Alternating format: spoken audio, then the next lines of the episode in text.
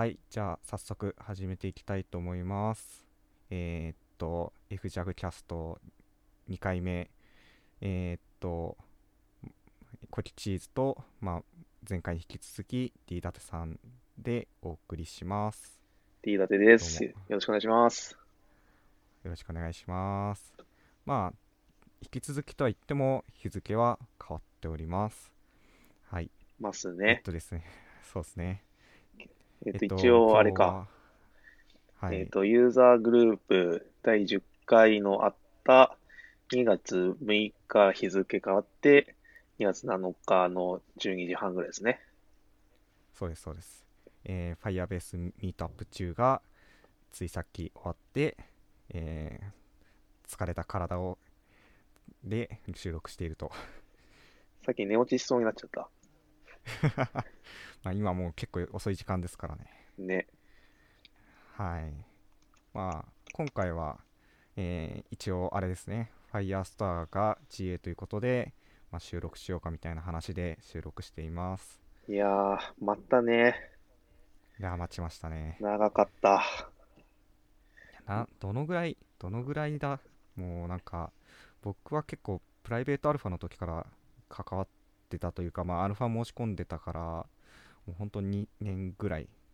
待った気はしますパブリックベータになったのも、結局2年前の夏とかだよね。2年前でしたっけ？じゃあ去年去年ではないよね。10もっと前だよね。2, 2年今日2年ぐらいなのかな？ちょっと後で調べて細かい日付はショーノートに貼っとこうと思いますけどうん。まあ結構そうですね public beta になってからもいついつになったら GA になるのかなみたいな話はずっとしてましたね。この間、あの、昔の同僚から連絡来て、その、当時 Realtime Database を使って開発してたとこなんだけど、あの、はいはい。Firestore に移そうかみたいな、出てきたから移そうか、で、うん。結局移さなかったんだけど、なんかその彼から急に連絡来て、ついに GA 出たな、みたいな、しみじみするな、みたいな話をしてた。あーまあその移そうかみたいな時はやっぱままだベータだったっていうことなんですよね。もうベータだし、まあ、SLA も、なんか、あるんだかないんだか、みたいな感じだまあったし、そうですね。SLA は確かにベータの時はまあもちろんベータなんで SLA はない。うん。で、えーそうですね、まあ、一応 GA になったので、えーっと、なんかちょっとち SLA が全部と統一っていうわけじゃなくて、あのリージョンによって SLA が今違いますよね。そうだね。えーはい。マルチリージョンだと、えっ、と、5ナインスで、えっ、と、リージョナルだと、4ナインスになっているまあ感じ、ですね。とはいえ、ほんと数分ぐらいの差、何分だろうんと、1日レベルだと、4ナインスで8秒とか、う。あ、もう秒なのか。秒になっちゃう。えっ、と、5ナインスの時は、えっ、と、1日8秒で、かうん4ナインスの場合は、あ、逆だった。ごめんなさい。えっ、と、4ナインスは 8秒で、えっ、と、5ナインスは0.8秒ですね。あーダウンタイムがね。まあ、それ、それ以下だったら、まあ、保証はないけど、それ以上だったら、多分あのーお金を返してくれるとかはあるはず。そうそうそう。まあ、保証、じゃあ絶対保証されるかっていうとなんか難しいとこだよね、SLA ってね。まあ、なんかそ、それを超えるとお金を請求できるみたいな、そういう感覚だよね。あーまあ、お金を請求するというか、あれなんですよ。えーっと、多分 GCP の、その、今までの慣例から言うと、まあ、その SLA を、こう、なんだろう、超えてしまって、停止とか障害が起きてしまったら、なんか、えーその分の割引だったり、その期間の返金がされたりみたいなことが、請求からも引かれるみたいなことがある感じですね。なるほど。これってなんか自分で言わなきゃいけないんでしょ自動でやってくれんだ。へえ、うん、自動のはず。なるほど。まあ僕自身はそんな直接は困ったことはないんですけど、あの GCPUG のそういうコミュニティではそういう話を聞きましたね。うん。そういうまあ、なんでなんか。か、ビリング、GCP にビリング API っていうのがあるんですけど、なんかうん SLA をこう違反というかその超えてしまった時のなんか割引みたいなのはそのそれで正確に取れなくてなんかちょっと額が変わったりみたいなことはあり得るらしいんですけどそれめんどくさいね。ちょっとめんどくさいですけどまあなんか正確なのはなんか最終的に PDF をメールかなんかで送ってくれるんだったかなダウンロードできるんだったかなちょっとまあその辺、えーの最終的なその PDF が正しいみたいな形になるはずですねうん。まあまあまあこれは実際に障害が起きた時に苦しむ必要はちょっとあるかもしれないですなんかその自動でビリング API からなんか取ってるみたいな時はちょっとズレがあるんじゃないかなっていう気がしますねまあ起きないのが一番だけどね。まあとはいえ事故は起こるものなのでそうね。まあ、っていう SLA が Firestore に入りましたというそういうそうです話。まああとアップデートとしてはあのスタックドライバーでメトリックも取れるようになったとうん。結構いいよね。そうですね。まあ、スタックドライバー、まあ、使ってる人は本当に使ってると思うんですけど、うん。まあ、僕は自動で取れるメトリックぐらいしか使ってなくて、うん。まあ、Firestore のメトリックはまあ自動で取れますと。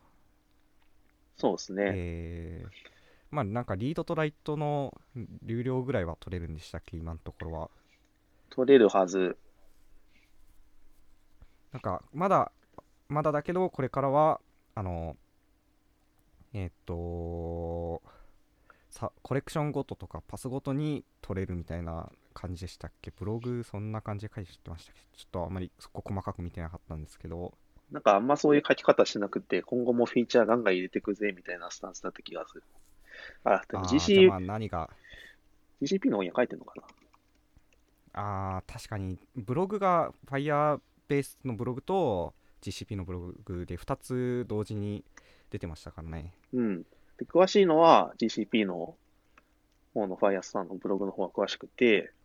Firebase のドットの方はもうちょっとクライアント向けに分かりやすく書いてくれた感じかな。まあそうですね。はい。まあまあ、 Stackdriver で、まあ、なんだろう、急、急なトラフィックとか検知して、 Slack に通知とかメール飛ばすとか、そういうことはまあできるようになったと。あと、アラート設定できるのがいいよね。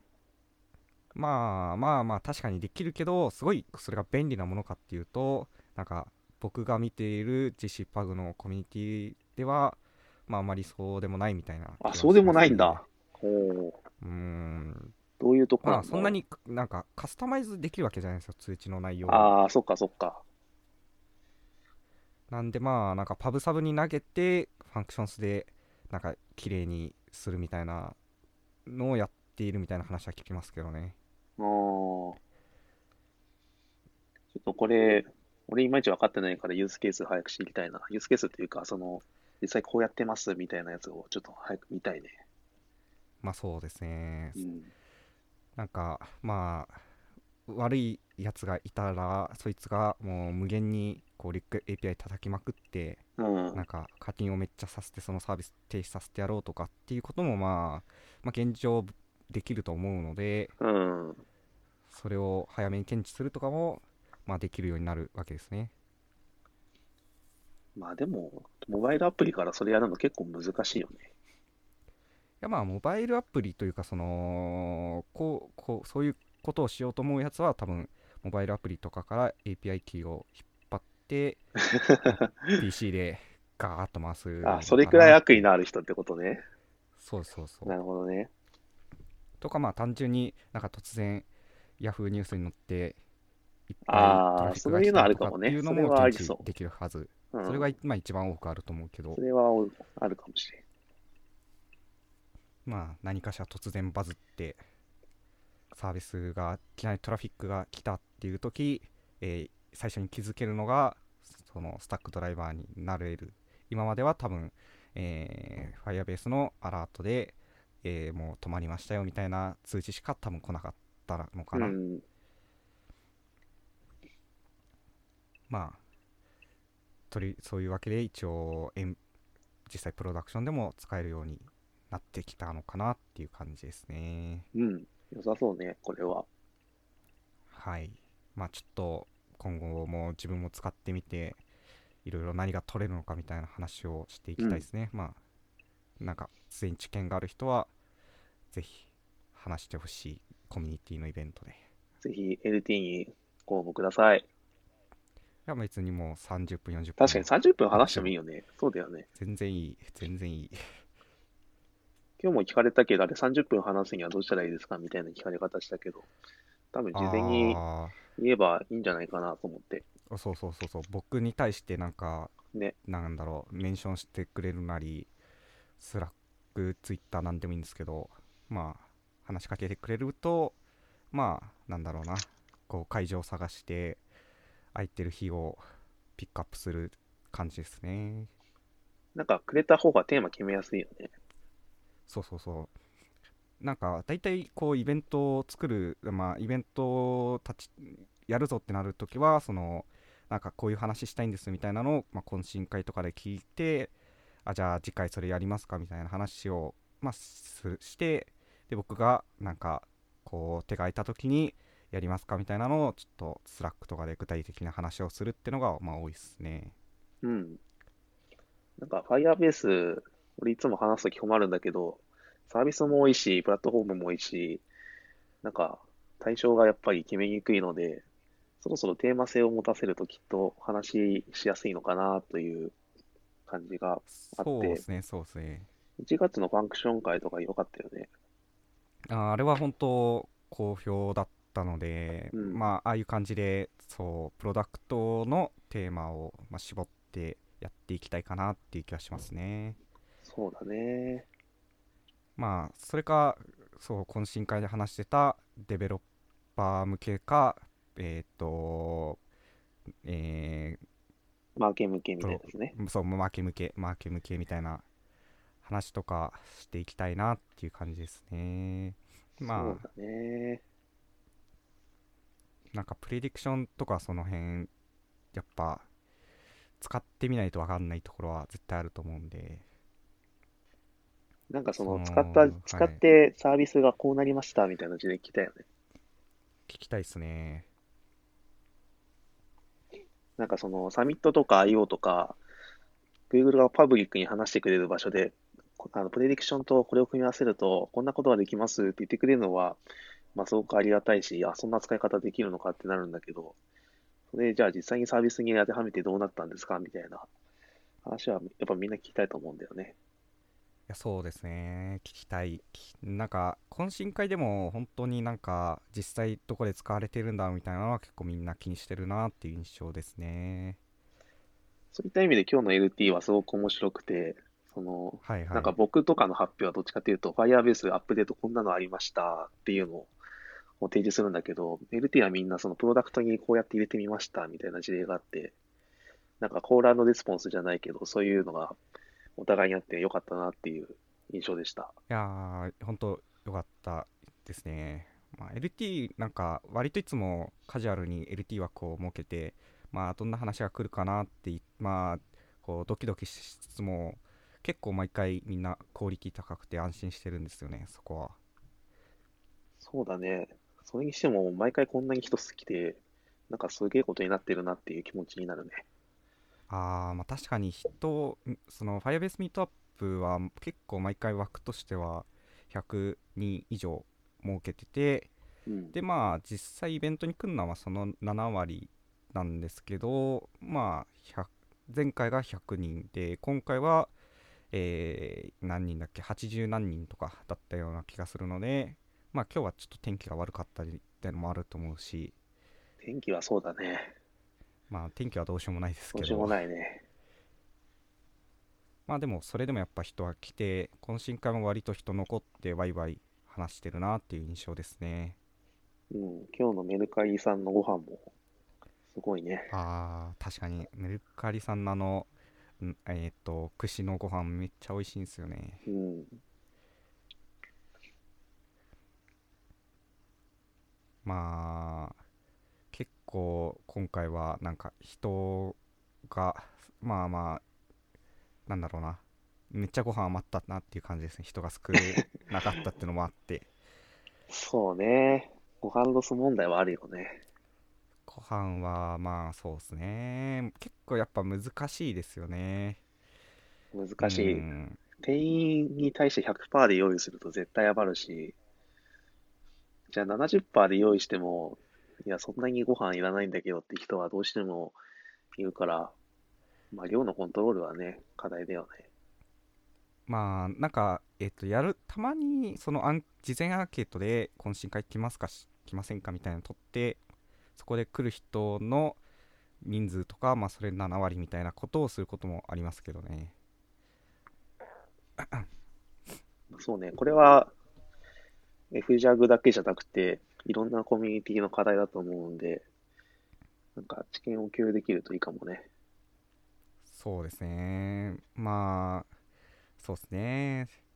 となんかまあそういうなんだろうな人づてでそういうなんだろう知見共有みたいなのはまあちょいちょいありますねうん。でも、まあ、どこ聞いても大体出席率は7割くらい。だから、まあ、それめどに用意するのは、一番ちょうどいいんじゃないかな。まあそれがちょうど良さそうですねうん。あと、ああ、そうそう、Firestore のアップデートでちょっとまだ話してなかったのがもう一つ、コスト、えっと、プライスの改定もありましたね。プライスね。嬉しいよね。いやー、まあ普通になんかリージョナル選べば安いみたいな。じゃあ、3月3日から、えっと、新料金が適用されて、えっと、マルチリージョンは変わらないけど、リージョナルの、まあ、だから東京とか、そのリージョナルインスタンスに関しては、マックス50%まで値段が下がるんだっけ？そうですね。まあ大体、えーマルチリージョンに比べて50%リージョナルの方が安いと。うんまあだぶっちゃけマルチリージョンが必要な人ってそんなにいないと思いますね。いないよね。少なくとも日本でサービス開発している我々にとっては、まあ、とりあえず東京選んどきゃいいんじゃないのみたいな。そう、ほんとなんか、こう、メルカリさんのあのメルちゃん規模ってないと多分そんなにいらない。多分、まあそれでも日本とアメリカでなんか、複数国が、国でなんかサービス提供するとかになってくると、まあ必要になるかもしれないけど、まあ日本だけで、えーサービス提供するんであれば東京リージョンでいいんじゃないの？っていう気はしますね。そうだね。しかも東京リージョン何がいいかって、クラウドファンクションが使えるんだよね。使えますね。他のアジアリージョンは、香港とかムンバイとかシドニーとかあるけど、他だと Functions は実は対応してないので、今日も話してたけど、えっと、Firestore はそのリージョンで使えるけど、 Functions は太平洋を越えてアメリカに行くみたいな、よくわかんないことになってしまうんだよね。なっちゃいますね。そういった場合って東京を選べばいいのかね。まだ、ま近そうあだし。東京とアメリカはあれ一応太い海底ケーブルでつながってるらしいんで、まあ、それでも光の速度は超えられないので100ミリセックのレイテンシは生まれるらしい生まれますねそうだよね。うんまあまあでもまあとりあえず東京でさ、まあ、日本でサービスする分には東京リージョン選んどけば問題なさそううん。かな問題なさそまあ、唯一ちょっと、あのあれなのは、Firebase ホスティングが、えー Cloud Functions を連携するとき、えーですとですね、一旦プロキシがもうアメリカにしかないから、アメリカ行って、う。ほう。えーどっか各 Cloud Functions にプロキシされるから、まあ、えー US リージョンにファンクションズを立てておく必要がある、ホスティング用のやつは。なるほど。まあ、これ、公式ドキュメントに書かれてますけど、その場合は、どうしたらいいの？え、まあ、普通に US にファンクション、そのサーバーサイドレンダリングとか、なんだろう、OGP 生成用のファンクションスは US リージョンに置いとけばいいんじゃないですかね。なんか、なるほどね。生成したコンテンツは別に CDN に載せてキャッシュさせれば各エッジで取得されるので、まあ、問題ないかなっていう。なるほど。キャッシュが効かないやつに関してはあちょっと厳しいからなんでしょう僕のおすすめは GCP のアップエンジンを使ってサービスを提供するとか GK を使う。まあなんだろう。Firebase ホスティングのネットワークってまあそんな安くはないんですよね。結局結構ちょっと高くて、うん、あの月間100ギガ超えるんであれば今のところ Google クラウドロードバランサーの方が、えー、安くなります。はい。なるほど。ネットワークだけで考えればまあ、まだまだ Firebase に依存しきりというわけにも、なんかウェブの文脈だとまだそこはむずそうだなっていう印象だけはある。いやーなんかウェブももう別に Firebase ホスティングそんなになんか便利じゃないよねみたいなそのデプロイって結局 Firebase ツールズで Firebase デプロイする必要あるあるしっていうのがあってなんか Netlify の方がこう観測範囲では、えー、割と人気なのかなっていうウェブ界隈では思いますね。うん、これはウェブ界隈じゃないけど、 Netlify は人気だなっていう印象を受けている感じかな。ああ、もう iOS エンジニアの D タツさんでもまあそう知ってるぐらいだからやっぱすごい人気なのかなっていう。まあ、ツイッターで見てるだけなんだけどね。まあ、 Netlify はあれですよね。えー、っと、まあ、その GitHub にプッシュしたらデプロイされて、で、えー、プリレンダリングとかっていう、その、なんだろうな、SEO のためとかに事前にレンダリングしといて HTML 生成するみたいなこともまあ結構自動でやってくれて OGP の生成もまあできたりするわけなのでもう便利みたいなそれめっちゃ便利じゃん。うん。便利使おうかな。いやめなんか本当こうサイトを立ってともう結構プロダクションでも全然使えると思うんですけど普通にえっ、ともう簡単にデプロイできるのでえー、すごい人気あるなっていう。Firebase ホスティングはそこまでこう簡単ではない。まあ自分で CI 連携すれば別にできるが、みたいなそういうレベルなので、えー、まあ、 Netlify は確かに便利だなっていう。なるほど。まあ、ホスティングもそういうところをサポートしていけばいいのかな。まあ、僕としてはなんかホスティングは、あれですね、あの、認証系をもうちょいサポートにしてくれたらいいんじゃないかなっていう気がしますね。あの、ベーシック認証とか、あの、なんだろう、ステージング環境に関しては、えー、その、このアカウントの人しか許可しないみたいな設定ができるようになると、一番いいのが G Suite と連携して、もうこの組織の人しかアクセスできないみたいな状況にしとけるのが、Firebase ホスティングがそれができるようになったらすごいいいんじゃないかなっていう気がしますね。うんうん。なんかそういうフィーチャーリクエストって、なんかコミュニティとかでも話してるの結構上がってくるけど、どこから続くのがいいんだろうね。あー、まあでも Firebase ホスティング本当に多分買収される前からあるはずなので、うん、まあ、結構長いサービスだから大変なんじゃないかなっていう気がしますね。大変なのか。うん、結構大変かなっていう気がしますね。うん。まあでも、あの、あれなんですよ。Firebase ホスティングの、あの、中身に関しては、あの、全部 Firebase Tools の中に入ってて、まあ、うん、ほぼほぼ完璧に、あの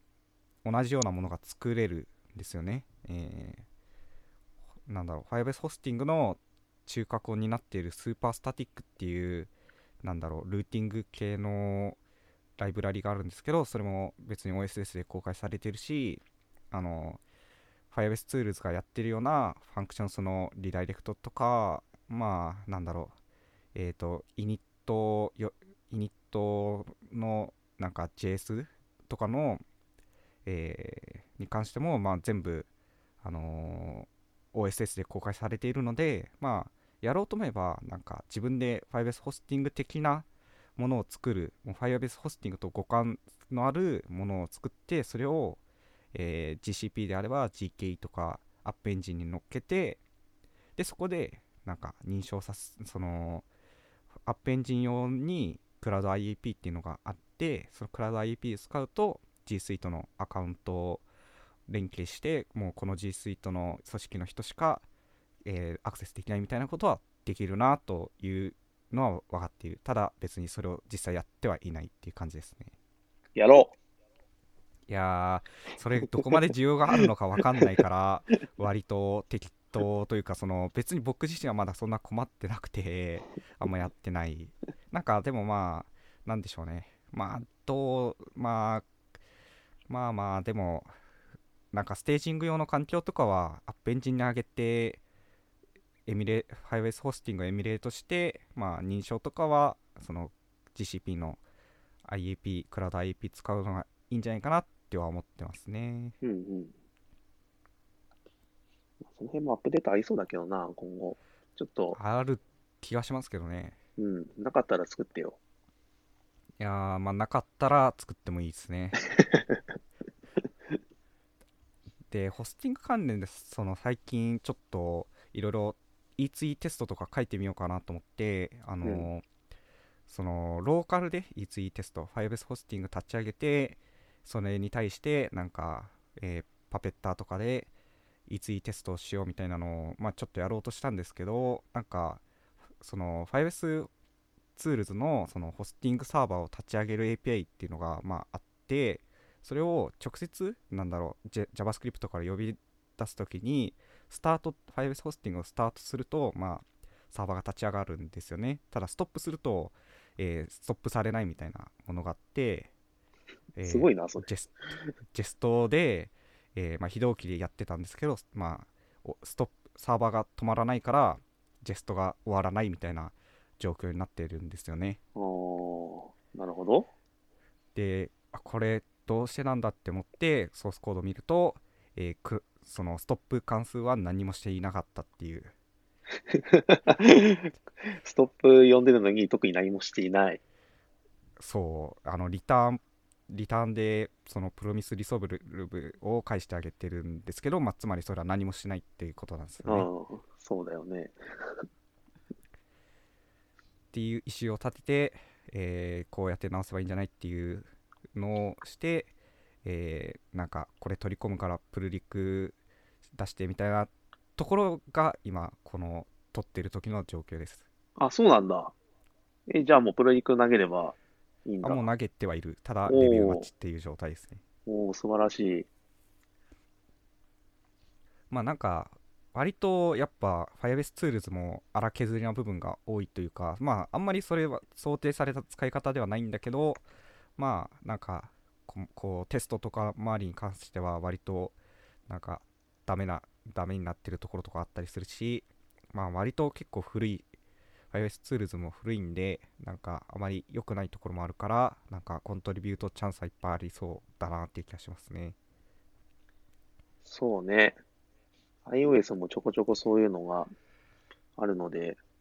Firebase のコントリビューターになったぜみたいなこと言いたい人は、ぜひコントリビュートしましょコントリビューターになる、なんだろうな、あれに関しては多分 Firebase しというか Google 社員じゃないと無理な気はするんですけど、あどうなのかな、そういうのないのかな？う。コミッター、いわゆるコミッターは Google 社員だと思うけど、外部からのプロリクは別に投げてよかったら、たそうそうそうそう。た確か俺も周りされた経験はあるので、まあそういうのは全然できる。うん。OSS に、まあそうですね、コントリビュートはできる。なんかあれですもんね、CLA にサインしてみたいなのありますけど、あ、そうそう。でもあれも、まあ、一回やれば、他全部の Google のリポジトリは関係なくなるので、そう、なんか Google ボットが、えっ、と、プルリク投げると Google ボットが出てきて、こいつは CLA サインしてるかなみたいなのチェックしてくれますね。うん、してくれる。いやーあのボット便利だなっていう、まあ、僕が所属してる会社もあの OSS で出してる SDK とかいろいろあるんですけどそれの CLA サインしてねみたいなのはあるんですよでもボットはなかった気がしますねなるほどね。このボットすごいね。便利今ちょうどコクチーズさんのプロリクを見つけて見てるんだけど、本当にストップ関数何もしてなくてびっくりした。そう してねえじゃんって リゾルブ書いて返してるだけだった。おーなんかついあの犯人探しじゃないけどブリームして誰が書いたのかなみたいなのを見てしまったなっていうのはありますね まあ、その気持ちはわかる。いやーとりあえずこのメソッド実装したぜみたいな感じでしたねはいうん。なんか行数的にはそんなにないけど、こういう、まあ見た目小さなプロリクをバンバン投げていくのいいんじゃないかな。そう大きな変更は多分こう受け取る側も大変だけど小さいこういうフィックスは全然あのカジュアルに取り込んでくれる気はしますねうん。じゃあこのプルリクは後でショーノートに貼りましょ貼りますはいうんなんか他ありますか？う。かね。まあ Firestore が GA になりましたって話は、まあアップデートに関してはこんぐらいなんじゃないかな。そうですね。Firestore 周りは、まあ言うてベータからそんな API が変更されたとかも全然ないですからね。まあベータ長かったしね。そう。だいぶ安定感。もう後半は全然これ安定してるじゃんみたいな気持ちでしたから。うん。本当に SLA 周りでしばらくベータなんだろうなと思ったら、本当に GA になった時に SLA の話が出てきて、あ、待ってた、これこれ、みたいな。うん。まあ全然取りやすそうですね。なんかねうん。使っていきやすい。うん。まあただリアルタイム DB に苦しめられた人はちょっと懐疑的なところはありそうですけどねまあね。今後リアルタイム DB をどうするかだと思うんだよね。いやーいやーどうすんのかななんか今までその使い分けのところで、まだ Firestore ベータだからみたいな文脈で、リアルタイム DB を押すみたいなのもあったじゃない。そうですねもうそれがいよいよ GA になってしまったので、もう大体のケースでは Firestore 使っとけみたいな話になっていいんだろうか。いやーそうですねまあでも今日ちょっと話したんですけどえっとまあリアルタイム DB でしかできないことってまだちょっとあるんですよねえっとまあそれの最たるものが OnDisconnect っていうやつで、えーこれは何かっていうとあのーユーザーがオフラインになった時にこの値をどうやどういう風に変更するかみたいなのを事前にセットできる機能で、まあ、ユーザーがオフラインになったら、えーこのオンライントゥルーをオンラインフォルスにするみたいなオンラインフォルスをセットするみたいなことをできるわけですでこれはうん Firestore にはない、そうね。なんかワークアラウンドあるんだっけ、これ。よくわかんないです。うーん。なんかそのドキュメントにもなんか Firestore で、えーオフラインの体験を良くするやつに関してはえーっとまあリアルタイム DB のオンディスコネクトを使ってオフラインをユーザーに通知してあげるといいよみたいな話ことは書いてますね。そうね。前ドキュメントにリアルタイム DB vs Firestore みたいな話なかったっけ？ああ全然今もありますよ。今もあるんだっけ？なんか探しても見つかんないんだけど、どこにあるんだっけ？えなくなっちゃったのかな？そう、なんかああったよなーと思って、今何書いてあるんだろうと思って見に行ったら、項目が、あれ、なくなってるって思って。なんか、Firestore とリアルタイム DB を使うみたいなのは前からあったじゃん。ああそうですねそうそう、うんそれはソリューションはソリューションあるよね。あれ？どこ行った？なくなった？マジで？なくなった可能性ありますねね。面白。やっぱもう Firestore を使っていけという話なんだろうか。それとも、リアルタイムデータベースになんか増えてんのかな？うーんえパッと見ねえな。け消されたのか？消されたのか？面白いな。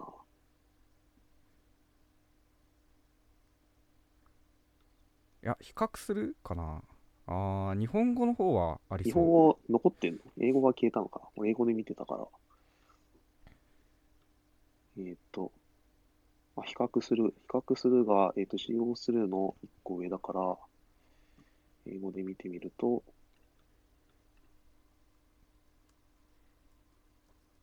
うん、消えてるわ。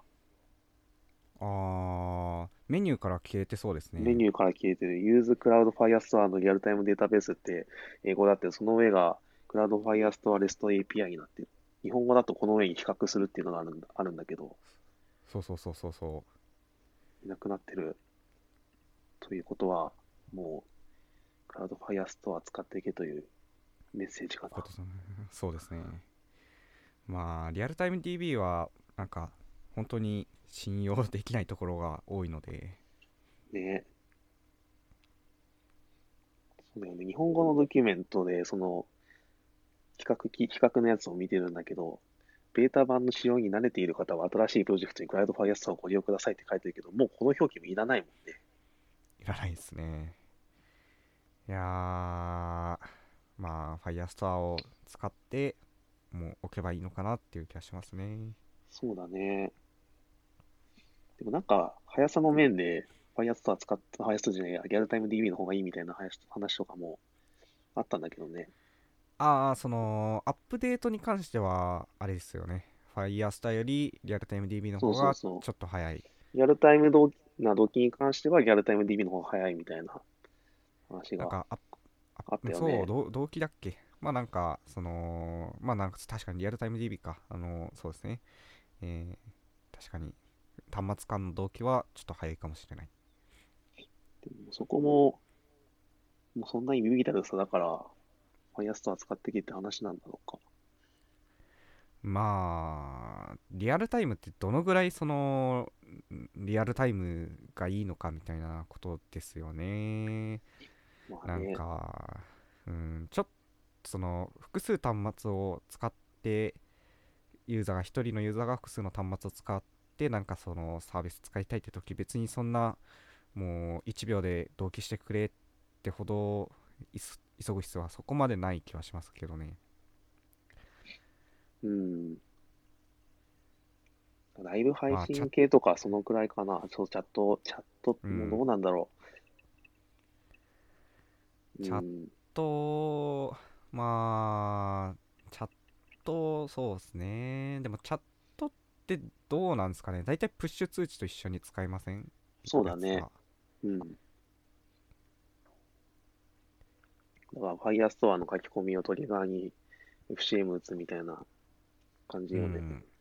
打ってでまあなんかぶっちゃけ速度が欲しかったら FCM のデータをまず詰めといてあのビューに表示しといて、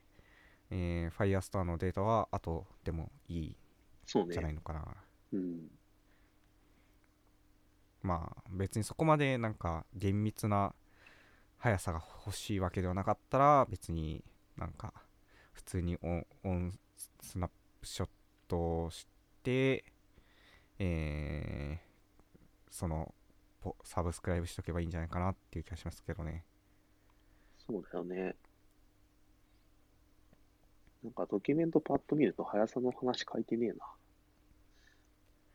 まあ速さはもしかしたら良くなっ GA になってちょっとクオート少し上げて早くしていこうとかあるかもしれませんけどねわかんないけどまああとそもそもあれですよあのリリージョンで東京リージョンになってレイテーシも改善されてるはずなのでそうだね。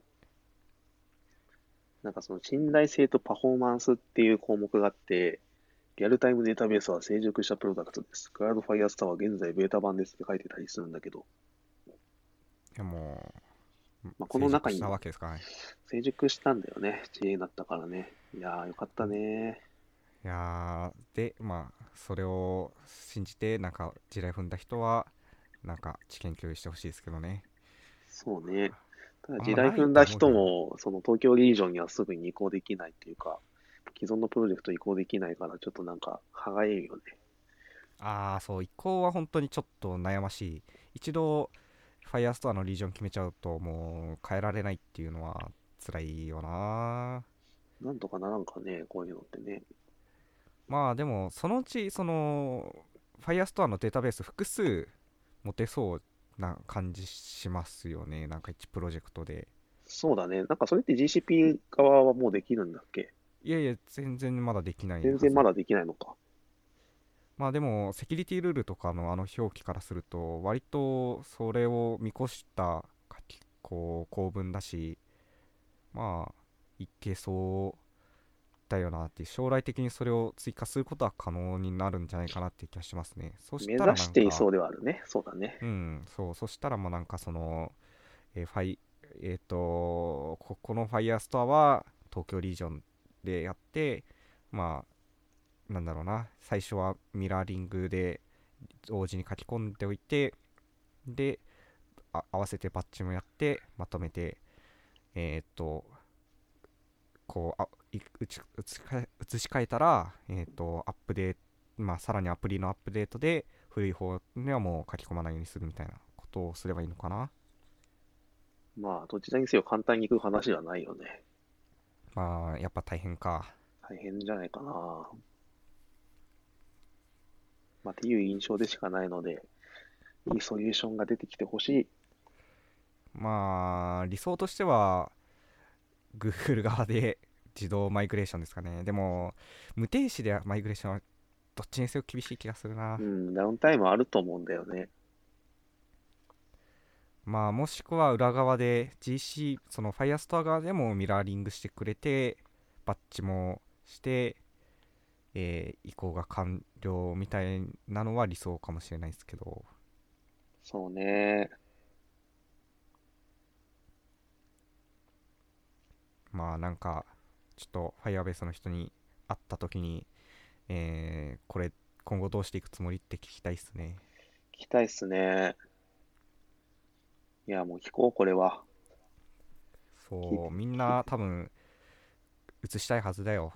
移したいよこれは。US, 使いたいもんマルチリージョン使ってる人は、ううん。ん、東京リージョンに。あ今後もまたその GCP に対し GCP のデータセンターって一応どんどん作っていくって言ってるし、まあ、Firestore もどんどん増えていくだろうっては言ってますからね。そうだね。利用率は急激に広まっていると信じているので、データセンターも増えてください。はいいやデータセンターは増える増えるデータセンターは増えるね。そうだね。増えてほしいな。増えるんだ。増えていってんだよね。そう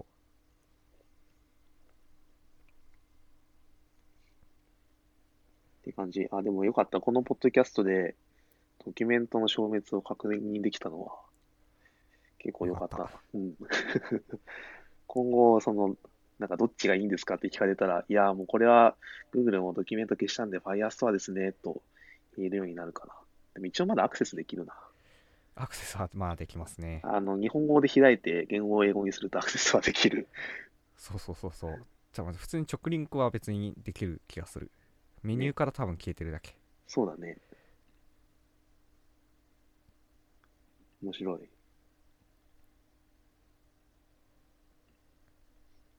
まあそうですね。とりあえず新しいプロジェクトは東京リージョンで日本向けサービスなら、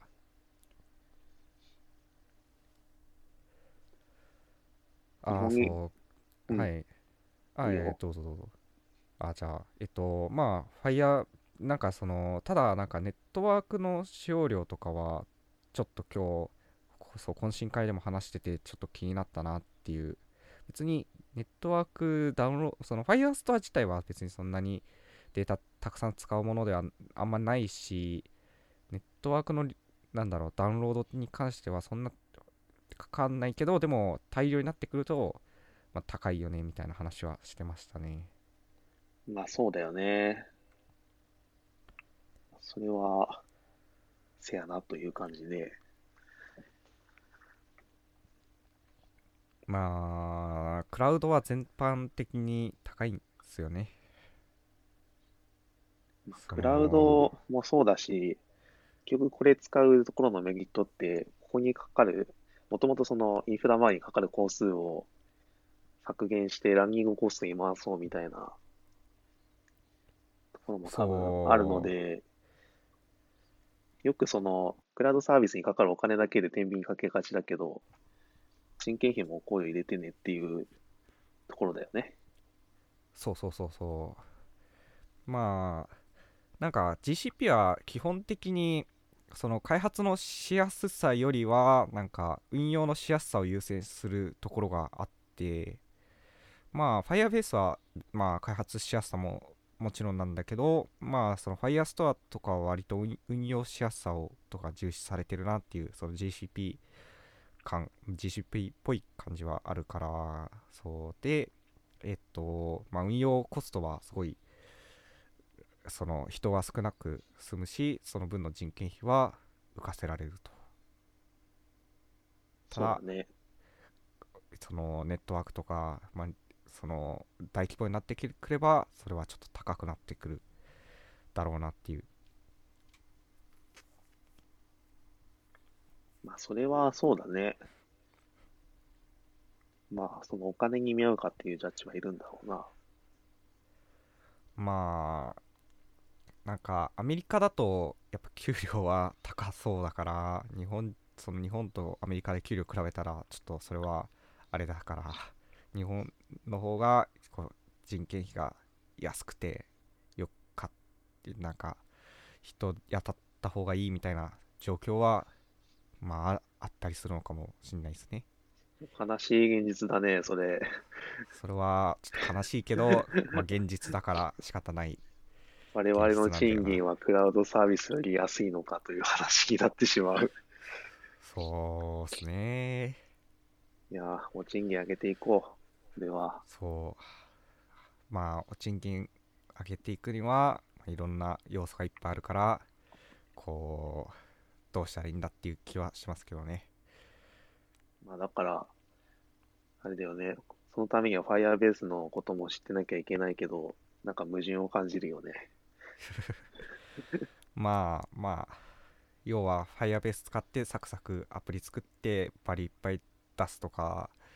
えーしていくとかまあ言ってしまえばもっとお給料の高いところに行くとかいろいろありますけどね なんまあ、おか、給料高いところ行くと、まあ、Firebase 使えない可能性は今のところはある。そうなんだよね。そなんかこ。スタートアップで新規事業をやりますみたいな話になった時に Firebase でじゃあコース削ってこうみたいな話はしやすいんだけど、お賃金たくさんくれるような思ってはなかなかね、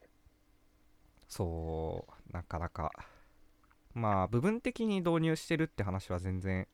あると思うんですけど、そうね。お賃金たくさんくれるスタートアップ増えてくださいってやつだね。そう、そう、まあなんか、普通になんか年収800万で、プラスストックオプションもあるみたいなぐらいがバンバン増えればいいんですけどね。増えてほしいそれぐら。い割と、なんだろう、割と最近の金融系のフィンテック系のスタートアップって割ともう、なんだろう、悪いことされたらやばいからお給料も高めにしとくみたいな感じはしますけどね。なるほど。俺は何も喋らないよ、そういうところは。そういえばそうでしたね。まあまあまあ、これは一般一般論の話なんで。そうです、はい一般論の話ですね。まあ僕がこう、こう、いろいろ、なんだろうな、ツイッターとか眺めてると、あ、そんな感じかなみたいな感じがしてるだけなので。うん。そうね。まあ、まあみんなで頑張ってお賃金上げましょうっていう話で、ちょうはいどいいんじ。ゃないでしょうか。ちょうど良さそうですね。あで、ちょっと最後に補足したいんだけど、はいさっ。きドキュメントが消滅したって言ったんだけど、はい。あのね、アップデートの日見たら、4月31日になってたんだよね。おで、何が変わったのかなと思って見に行ったら、そのさっきの信頼性とパフォーマンスのところの、クラウドファイアスターのところから、ベータって表記が消えていて、はい。はい。リアルタイムデータベース is a regional solution って書いてあって、クラウドファイアスターの方は、クラウドファイアスター is a multi-region solution that scales automatically って書いてある。これこれ、あの、前、リアルタイム DB は、まだ Firestore がベータだからこっちの方がいいぜみたいな書き方しちゃったけど、もうそういう書き方ができなくなったから、もう Firestore の方がいいぜっていうスタンスに全部変わってるね。まあ、妥当。妥当だよね。はい。まあ、まあというわけで、総括としては、はい、使っていきましょう使っていきましょう。お賃金上げましょう。お賃金上げましょう。う。はい。という話ですかね。今日はこんなとこですかね。はい。じゃあ、ありがとうございました。ありがとうございました。